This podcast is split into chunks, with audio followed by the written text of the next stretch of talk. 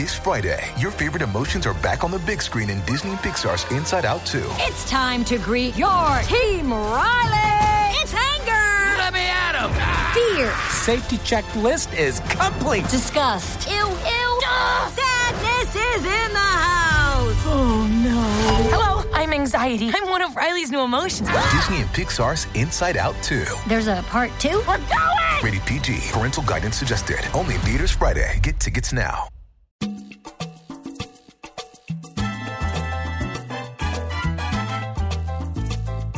Welcome back to New Books in Latino Studies. I'm David James Gonzalez, the host of today's podcast, and I am pleased to be joined by Omar Valerio Jimenez, Santiago Vaquera Vasquez, and Claire Fox, editors of the Latino Midwest Reader, published by the University of Illinois Press in 2017.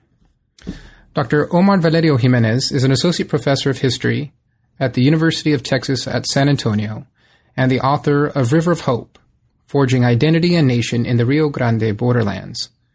Dr. Santiago Vaquera Vasquez is an associate professor of Hispanic Southwest Studies at the University of New Mexico and the author of One Day, I'll Tell You the Things I've Seen, Stories. And Dr. Claire F. Fox is professor in the departments of English and Spanish and Portuguese at the University of Iowa and the author of Making Art Pan American, Cultural Policy and the Cold War.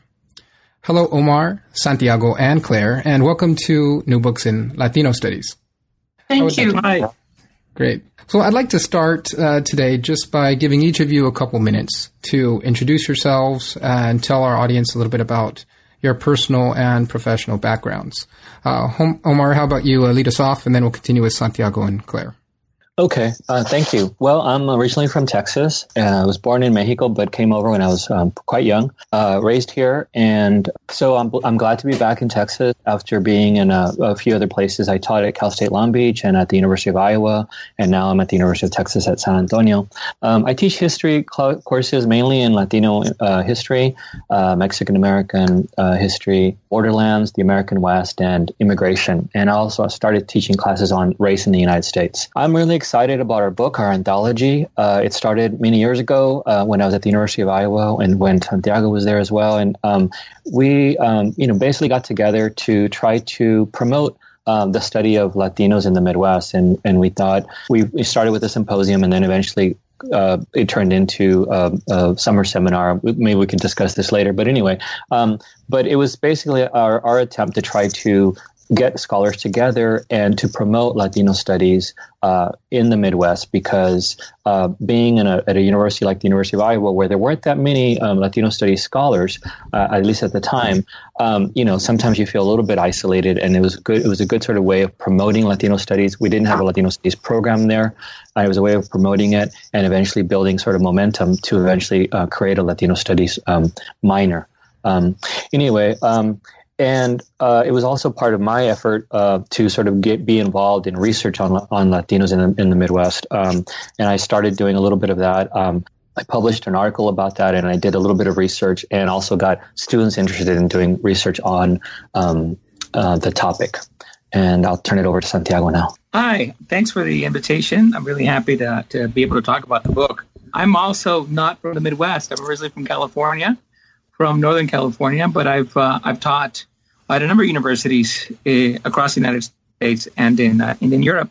Um, I uh, was at the University of Iowa when this when this project was born. I'm currently at the University of New Mexico, but I just came back from a Fulbright year uh, teaching Latino studies in um, in Turkey in uh, in Ankara. Wow. And so, for me, this project was was really fascinating because before moving to Iowa, I was living in in Pennsylvania teaching at, at Penn State.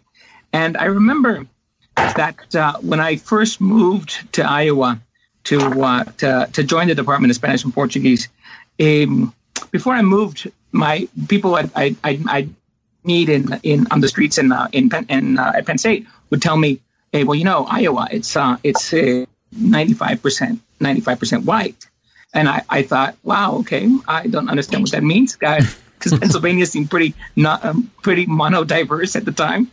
um, but uh, after a week of living in uh, Iowa City, people would come up to me and say, "Well, you know, you know, Iowa is now ninety seven percent. Um, it's actually ninety three percent white." and I thought, wow, well, you know, my vote counted.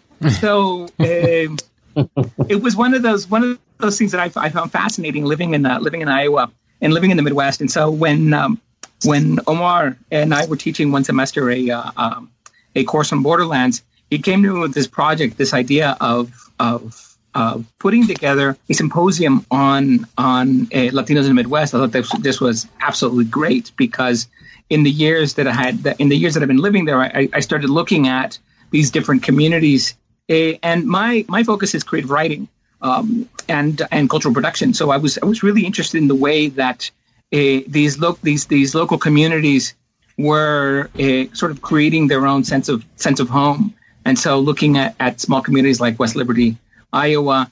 Um, that I used to say that that if it were closer to Iowa City, I probably would live there. Aside from the fact that you know the, the commute was was was awful and the winters are, are terrible in the Midwest, but um, but I, it was one of these things that that I, that I found really really really great and, and a really fascinating project to work on um, for many reasons. Right for the, the the the way that I look at say the um, evolution of a, a, of Chicano literature or Chicano cultural production.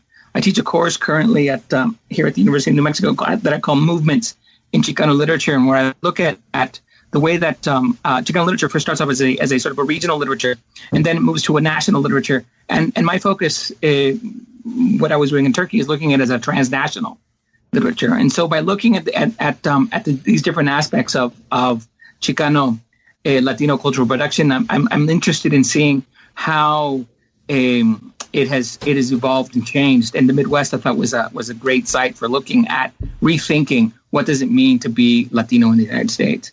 Gotcha. Great, Claire. I came to the University of Iowa in 2001, and uh, like my co-editors, I'm not from the Midwest. I grew up in Southern California, although my parents are Midwesterners, and I think that in some ways uh, helped me to understand some of the local dynamics here in Iowa. I teach uh, literature and cultures of the Americas, and my research has tended to focus on visual art and visual culture. Um, my doctoral research was on uh, the US Mexico border, representations of the border in the era of NAFTA. Mm-hmm which dates me, I think, in a lot of ways.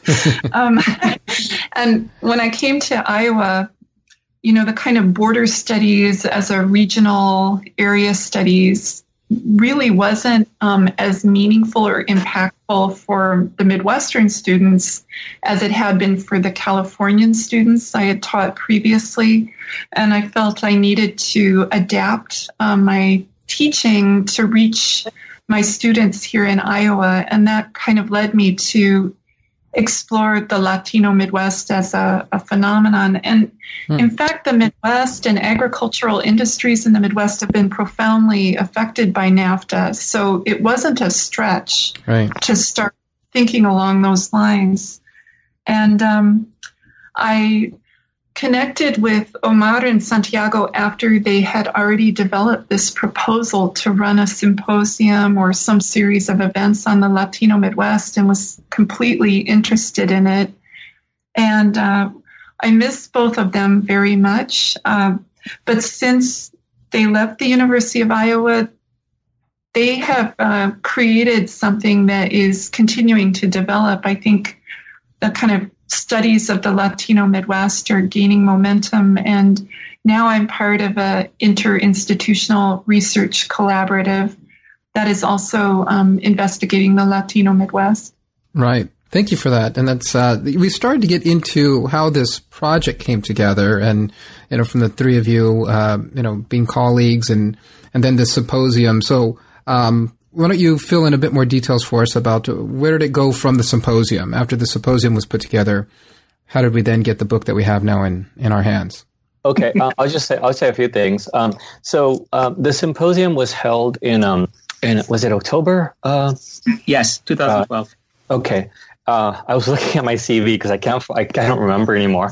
Uh, anyway, so it was it was held in, in October 2012, and um, we had a it was a three day symposium. It was great. You know, we had lots of scholars, artists, writers, um, singers uh, come, and give presentations. And we were, it was like a high for me because, you know, one of the things that Santiago mentioned also is, um, you know, when I moved to, to the Midwest, um, from uh, Long Beach, California. One of my friends, who's a, a Chicano scholar, also made, made, this little quip about, you know, oh, there's Chicanos in the Midwest, and I said, of course there are, you know. And, you know, it's one of those kind of things where people think that that there is no sort of history. And one of the big things that we wanted to say to to make a you know one of the, our our sort of main arguments is that uh, Latinos are not new to the Midwest. Right. And so right. when I was there, one of the actually one of the first sort of experiences that I remember, I taught a Mexican American history class. And at the time, since I was coming from Long Beach, I called it Chicano history class.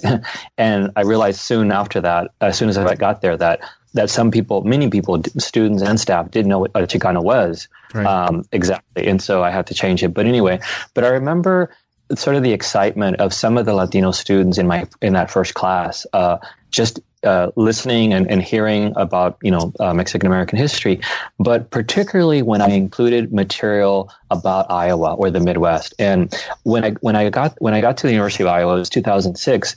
Um, there was a project there that is still going on, but they had they, they were giving pre- the librarians were giving presentations. It was um, the Iowa Women's Archive um, began this project to collect um, material uh, about Latinas in the Midwest, and that's it's the Mujeres Latinas project. And I heard a presentation um, by by some of the um, you know, archivists and librarians involved in this project, and I quickly contacted them. I was still teaching. I was you know I was in the midst of the semester, and so I incorporated some of the, some of the material they gave me me.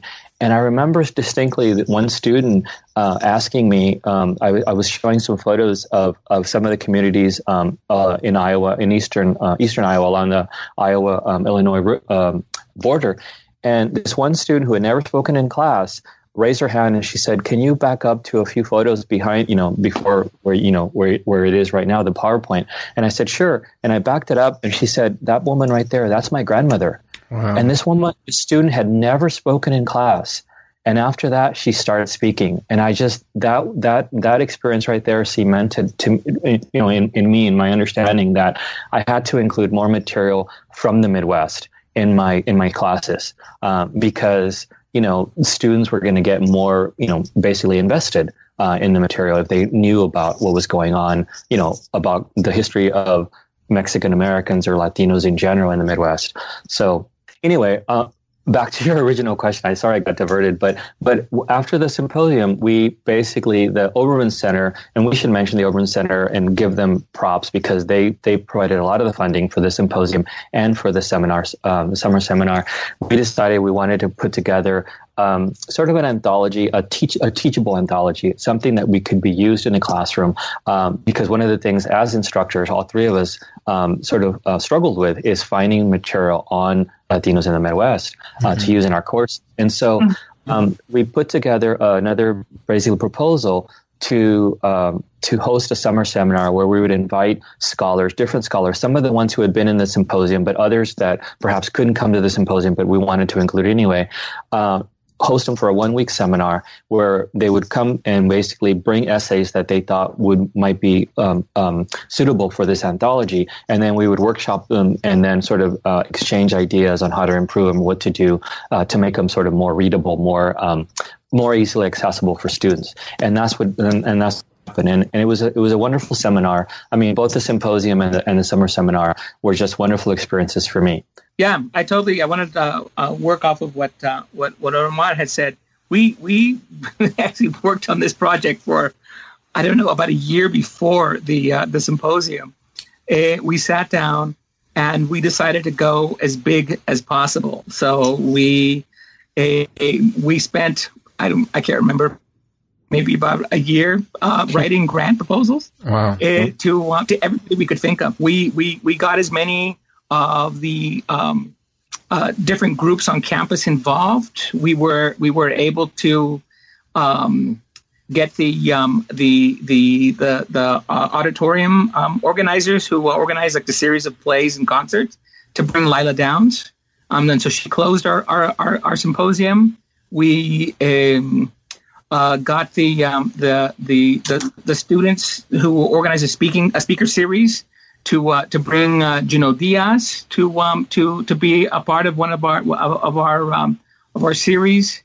Uh, we had um, we had Luis Alberto Urrea, who is a, a, Chicano writer who lives in the Midwest. He lives in Chicago, to um, to give one of the final events, um, and it was it was really truly an amazing uh, amazing semester because it, it did it, it, we their symposium was in August over over four days, but uh, it really was an event that uh, a series of events that, that took place throughout the semester. It was my final semester at the University of Iowa, and I just thought it was like a, a great way to a great way to go. And as uh, as as Omar said, right? I mean, I think that it, the most for me the most important thing about about looking at this project is my, my work in general looks at this notion of, of shared spaces, right? Uh, communities mm-hmm. and context and and the idea of looking at the at the Midwest as a shared space where we have both a, a community that uh, has been there, right? Latinos have been there since the um, since the 19th century, uh, but is also new because we see the um, demographic growth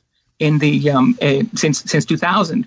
So there is this. It's, it's both a community that's old and new at the same time, and and that notion of how these communities come together and, and build and build their, their connections to place, I thought was for me was was was key for looking at these um at this at this at this project. And the book itself, I think, is is is really just great because we have uh, scholars who are working in very different areas, right? From uh, ethnic studies to labor history to linguistics.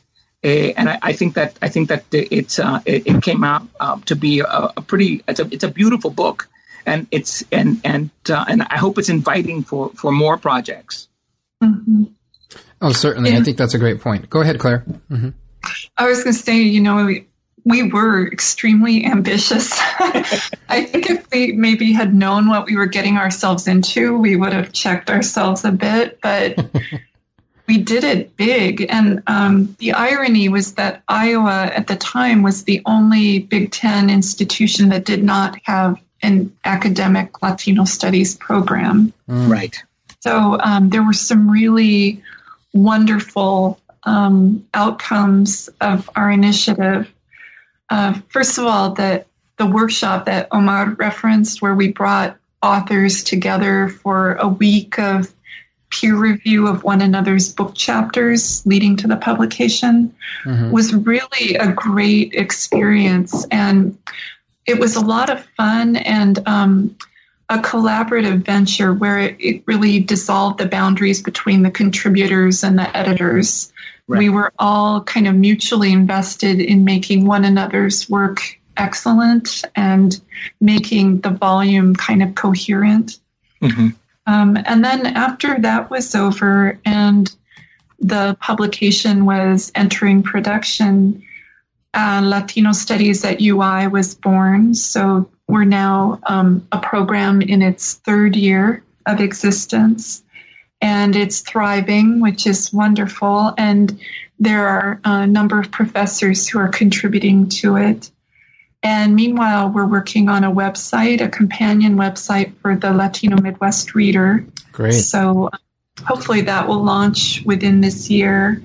Mm-hmm. And there are a lot of new academic um, research projects underway in the field. So I think this is just kind of a signpost in a, a research area that's starting to coalesce. Thank you for that. Now that's that is um, I mean all that context is so helpful, particularly for those I think that are that are listening uh, within academia that are that have probably similar you know thoughts on how to create um, you know, mm-hmm. projects like this, collaborative projects. And, and as you mentioned, it is big, uh, as in, uh, I'm amazed. I think there's, according to my mm-hmm. count, 17 chapters plus, uh, the intro and the foreword. So, um, yeah, it, it to say ambitious, uh, is, is, the least, I, I, think, in this. And the collection of scholars is just, uh, really, you know, it's it's staggering. So it is it is a great piece, and it looks great. It's got a great cover. It just uh, you know it feels the right size.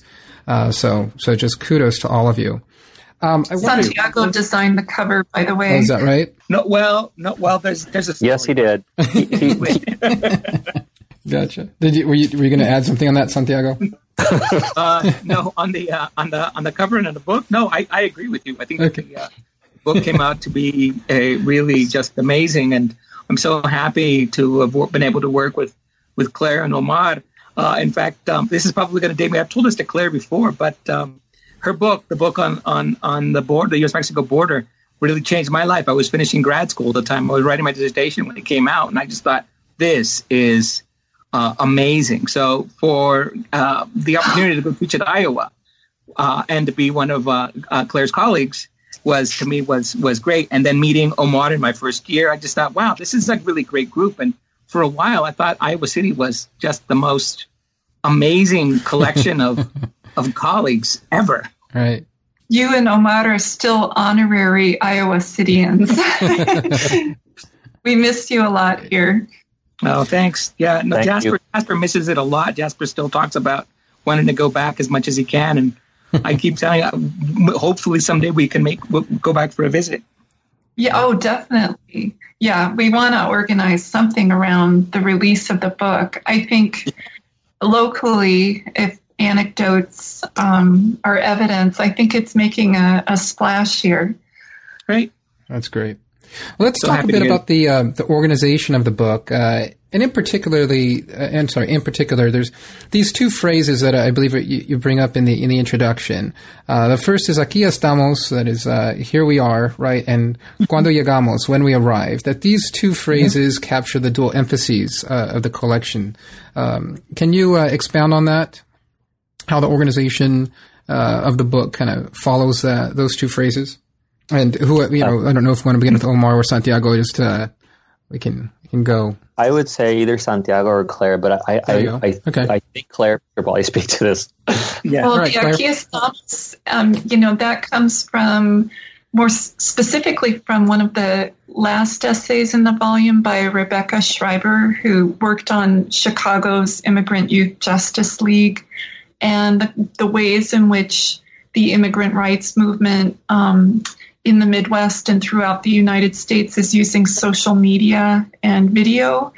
And um, she comments on one video in which an activist um, who is undocumented asserts her presence by saying aquí estoy here i am you know so here we are is a sort of uh, way of thinking about the latino midwest and its uh, lack of visibility or visibility within the field a kind of claiming presence and then cuando lleguemos is a line from a um, from Tomas Rivera's Y no se lo tragó la tierra. It's um, a sort of refrain in one of the vignettes there that is uttered by a number of um, trans-regional migrants who are traveling from South Texas to the Midwest in a truck.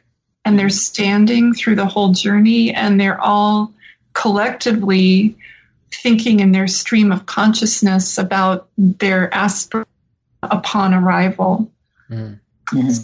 So both of those phrases, I think, capture some of the tension around um, wanting to assert the Latino Midwest as an important region uh, for the broader field imaginary within Latino studies.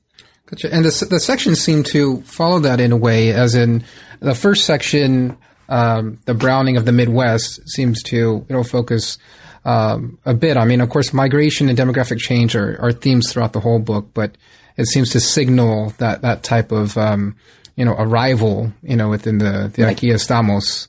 Uh, you know, phrase, and and then you know the the second section that comes up with the the emphasis on the long history of contributions to industry through Latino labor and community building, right? Anything that uh, uh, Omar or Santiago you want to add to that in regards to the organization of the book? No, I I think uh, I think I think Clara covered it covered it covered it very well, right? And I and I, and I think you you you you you hit the the key point, right? The way that it's the way that we set it up as to look at this at this community that is both um, old and new, right? And so I think that's also the, that that that is also encapsulated in, in these two those two um, um, phrases.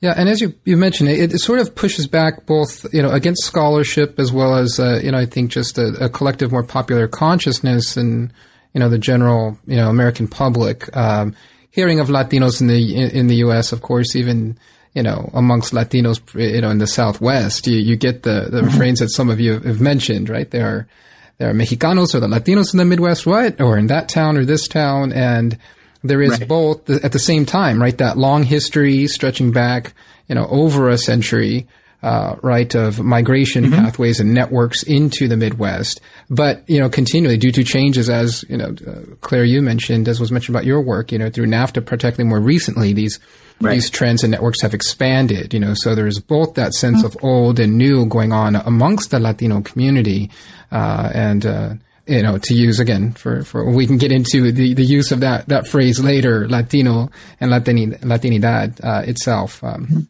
so also just mentioned there, there are the few other sections. I mentioned the first two sections.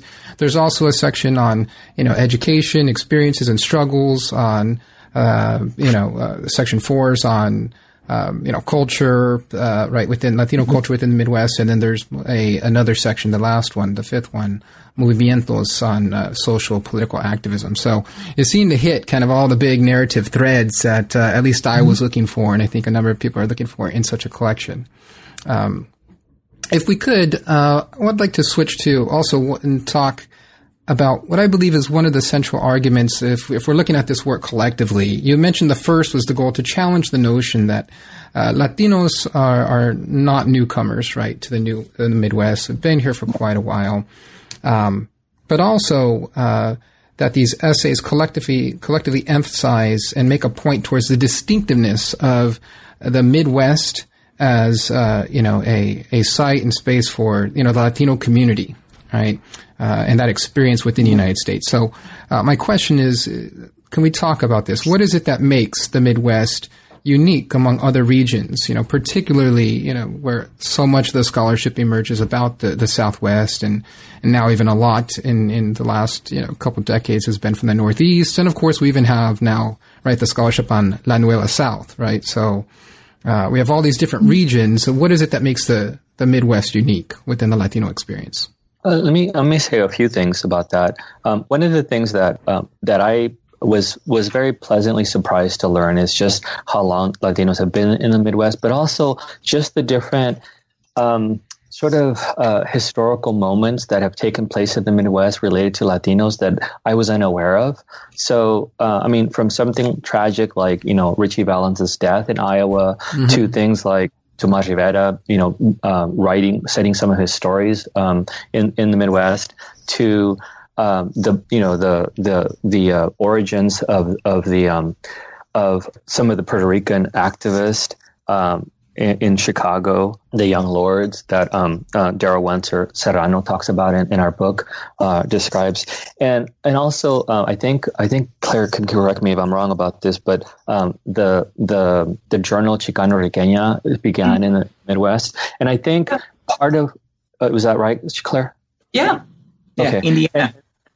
Right. And and I think part of what this what what it showed me, and I think in our discussions with with Claire, with my discussions with Claire and Santiago and with the other scholars, is that you know the Midwest is is a region that not only have Latinos been there for a long time, and you know Mexicanos were were, were the, probably the first to arrive in the in the in the region, but but eventually Puerto Ricans and, and other other Latino groups, but but more importantly, it's a, it's a site where no ma- no one Latino population like Mexicanos or Puerto Ricans has dominated to the extent it has in the Southwest, or uh, for example, um, Puerto Ricans in New York City or Cuban Americans in Miami and Florida, and so there's been this mixing. And I think this is what partly what Frances Aparicio um, sort of discusses in, in her afterward. But there's been this mixing from from very long t- for a very long time, and Li- Lilia Fernandez also discusses it in, in her chapter um, and in her book. Uh, and and I think that mixing has been very productive and has been has led to sort of a distinct experience because um, like you know Mexicanos or Puerto Ricans haven't felt like oh we're we're the main you know group here of Latinos and so they've interacted with one another I think in in unique ways that perhaps um, it, it does occur in other in other in other parts of the U.S. Southwest, but I think it occurs to a more profound uh, and more deep de- degree in in the Midwest. Mhm. And I think that another angle, another aspect of, of this notion of, of the Midwest is sort of being unique. I'm not so sure that it's. I, I would tend to shy away from the use of the word unique, but it is. It is. It is one of these overlooked spaces in um, in, in America, right? Because we somehow sort of, well, even when we talk about the Midwest, we consider it sort of the flyover, the flyover states, the square states. It's all like this big, vast nothing uh, uh, that, um, you know, in the last election, of course, has now become a topic. But when I first moved there, right, it just there was this sort of the sense of that there was it was sort of an unknown, right? And mm-hmm. and and I think this is that's that's one of the things that I, I, I always liked about living in Iowa is is discovering right the history of, of, of our community. Now, um, my first my first contact actually with Latinos in the Midwest was a lot uh, uh, earlier than than than than 2007. In 1994, I was invited to a conference in at, at the University of Kansas, and so I was in uh, I was in Kansas City for a day, just walking around, and I ended up in this neighborhood where I kept seeing um, um, taquerias, and mm-hmm. um, and there was history of, of Mexicanos in the city, and I thought, wow, how did we end up here? And that's when I started thinking at, at, at that moment. and then and then I and then I realized right because of the railroads and the cattle yeah. drives, and and, and that always stuck with me. And so moving back to Iowa in 2007, I mean, I had that sort of in the in sort of my in my memory bank. I think we're walking a tightrope in our anthology between kind of claiming distinctiveness and uniqueness for the Midwest, but also wanting um, scholars from the coast to integrate Midwestern stories into coverage of the field or representations of the field. So, mm-hmm. you know, what Omar was saying, I think um, about the Midwest, that uh, the Mexican and Mexican American population are the majority Latino demographic. However, um, in our anthology, one of the things that comes out is that it, that demographic tends to kind of organize around a diasporic imaginary rather than um, mm-hmm. a kind of occupied territory imaginary. Right. right. So, right. Um, and that alone, I think, is conducive to inter Latino interactions on a different right. plane. For example, if you go to a lot of regional ethnic festivals, uh, Latino festivals in the Midwest, you see the flags of all of the Latin American nations flying there. Mm-hmm. And there are these sort of pan Latino musical acts that perform and stuff like that. And I think another distinctive feature of the Midwest is the um, rural and small town Latino communities. Mm-hmm. Uh, and ways in which I think Latinos are kind of reviving dying agricultural communities in a lot of parts of the Midwest. Yeah, no, I, I find that interesting. That I mean, that particularly that the the urban, you know, rural experience because you, this is one of those things where there there are right commonalities and then distinctives or distinctions, right, between these different regions that we're talking about. Um, and so we know that, of course, you know, the history of, of Latinos and uh, has this, you know, kind of that dual emphasis of, you know, experiences in both of those places, whether it be urban or rural. But uh, as you mentioned, in a, a, number of, a bit of scholarship coming out now is about how Latinos, particularly on the coasts, are reviving urban areas or uh, areas that have urbanized, you know, in the post-war area. Era. Um, you mentioned this this uh, revitalization of rural space, and I think that maybe perhaps that points to one of those unique and, and distinctions, you know, that, that has a commonality as we, we talk about, again, railroads and agricultural labor and things of that sort, where that, that kind of establish these early networks. But then, you know, well, we see a little bit of departures in these narratives, perhaps how, uh, you know, that transition in, or that, that experience in space, as well as the trajectory over time, how that differs. Maybe that's where we find some of that uniqueness. Mm-hmm. Does that sound mm-hmm. about right? The other interesting yes. thing that, that you pointed out is, um, and that I think is pointed out in the introduction also is, and I think this points to, you know, what what does this collection of, of essays do towards, you know, scholars theorizing, right, um, about the Latino experience?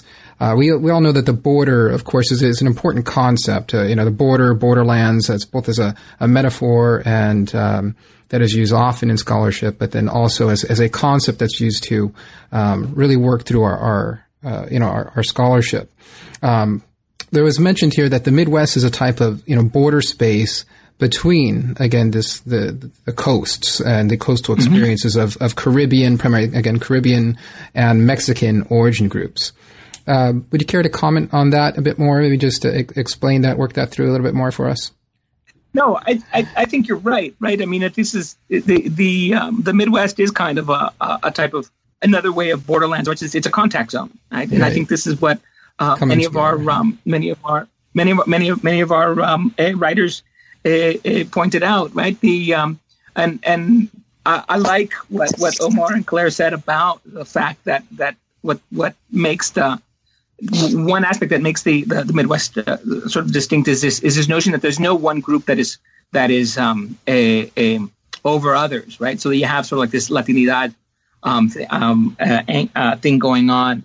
So um, yeah, no, I think that when we look at, at when we look at the the, the, the small towns, where the small farming communities, or the the meatpacking towns where we have uh, large Latino populations, or even look at a city like like uh, like Chicago, um, you start to see this this um, really interesting uh, mixing that um, it's not problematic free, right? Because I mean, I have stories, but um, but I think that um, that that that I think is is a really fascinating way that we see how communities start to um to mesh together. How do they mm-hmm. share the space?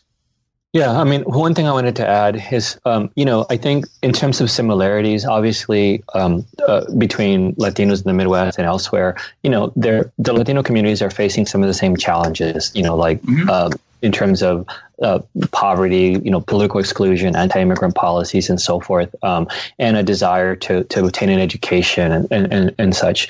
Um, but I think, and, and they're also, they're also, I think, I, and I should emphasize this, there that I think Latino communities in the Midwest, like in other areas, are really committed to cultural adaptation to the region that they're, they're, they're, you know, where they're living, mm-hmm. and you know, it surprised me in many ways, you know, um, learning about certain communities in Iowa, for example, or or um, Illinois, uh, just how much uh, investment Latinos have in their communities, um, and some of them obviously because they've been there several generations. Like some of the some of the um, the people that I met in West Liberty have been there several generations, but you know their ancestors hail from Mexico or from South Texas, you know, and they they uh, ended up there because they were following the, the crops, right, or or railroads in, in some cases.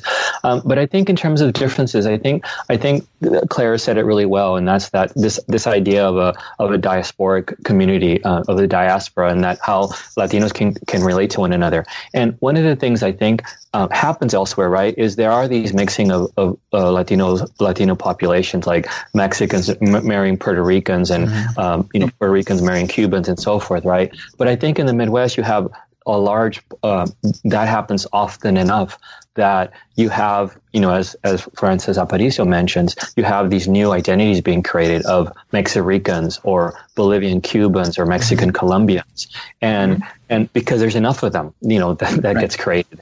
Um, and I think it also, I think that they, you know, because uh, you know, once again, no no one group, no one national origin group uh, predominates, you know, to a large degree. That you have um, these communities um, inter- interacting with one another, cooperating, building alliances with another more.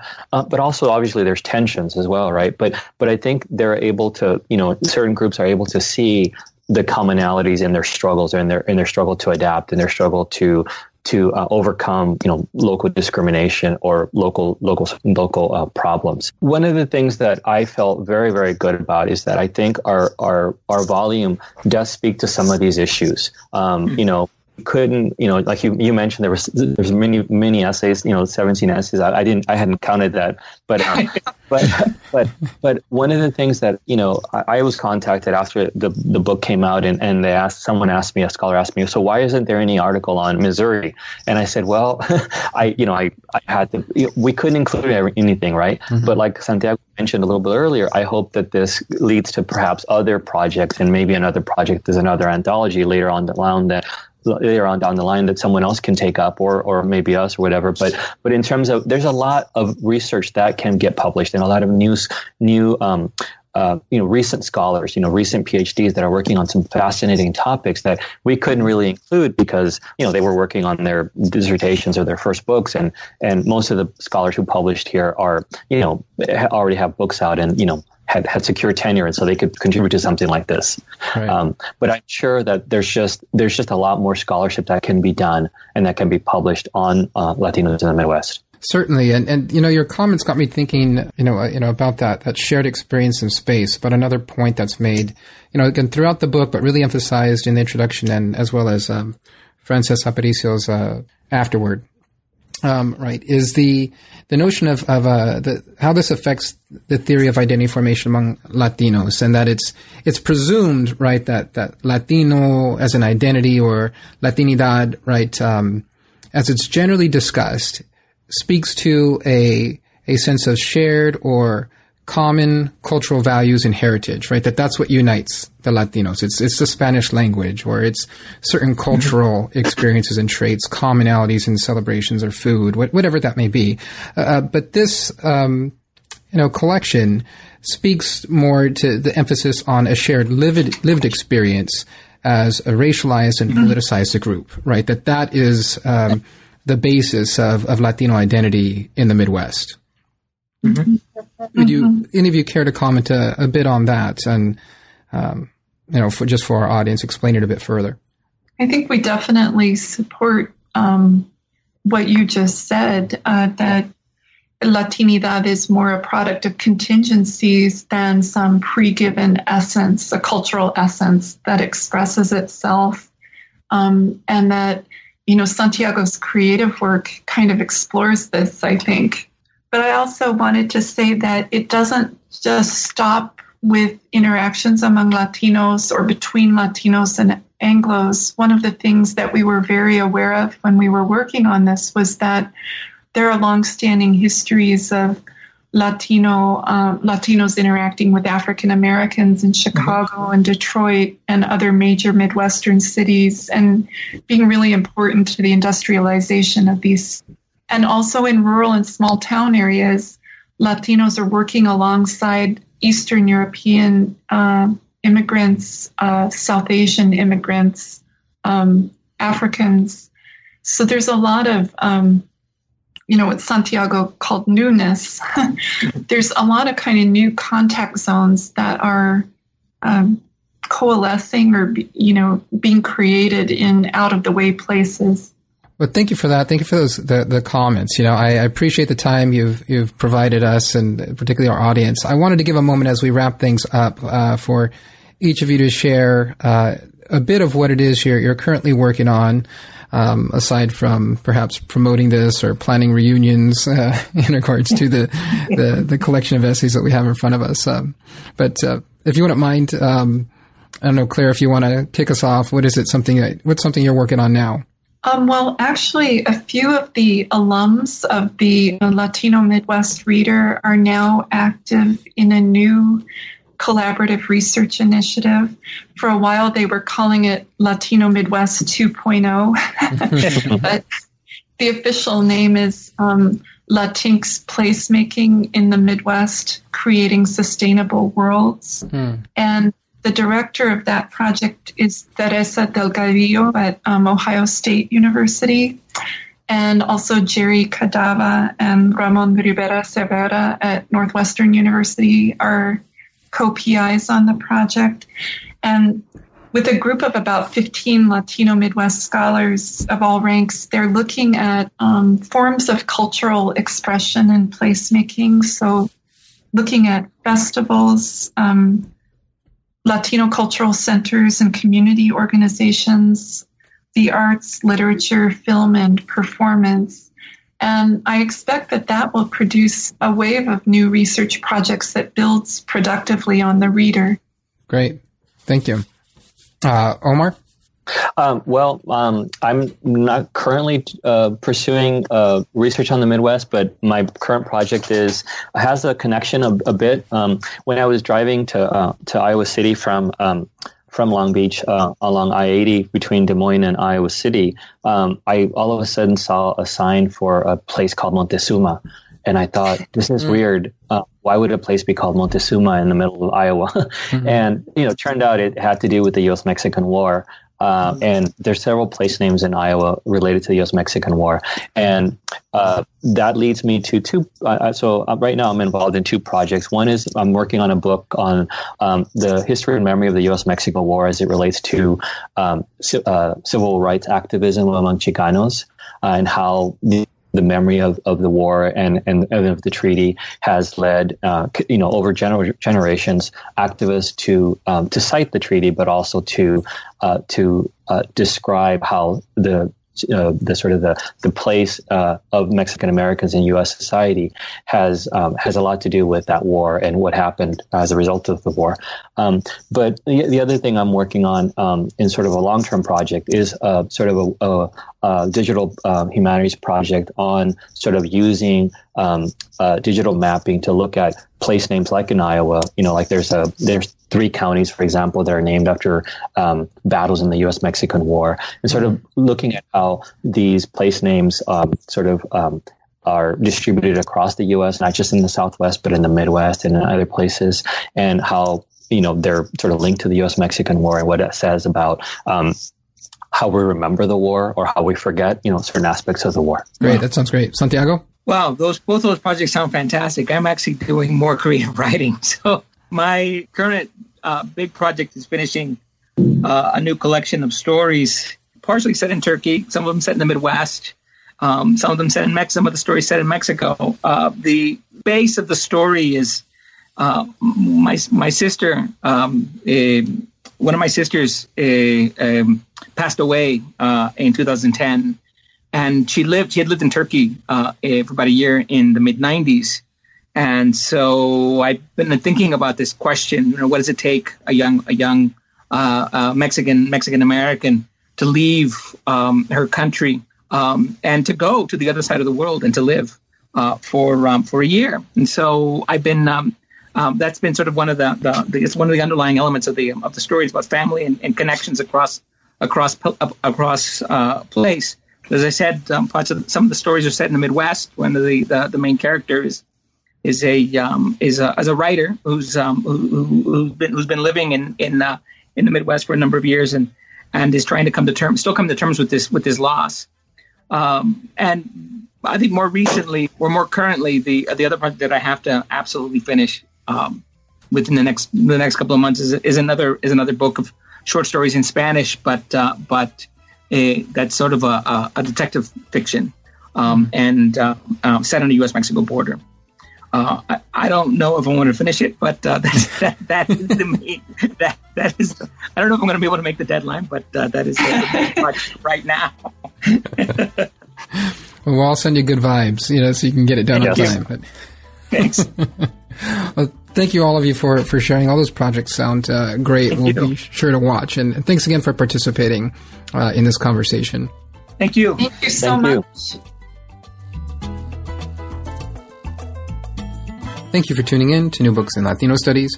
I'm David James Gonzalez, the host of today's podcast, and I hope you've enjoyed my conversation today with Omar Valerio Jimenez, Santiago Vaquera Vasquez, and Claire F. Fox, editors of the Latino Midwest Reader, published by the University of Illinois Press in 2017.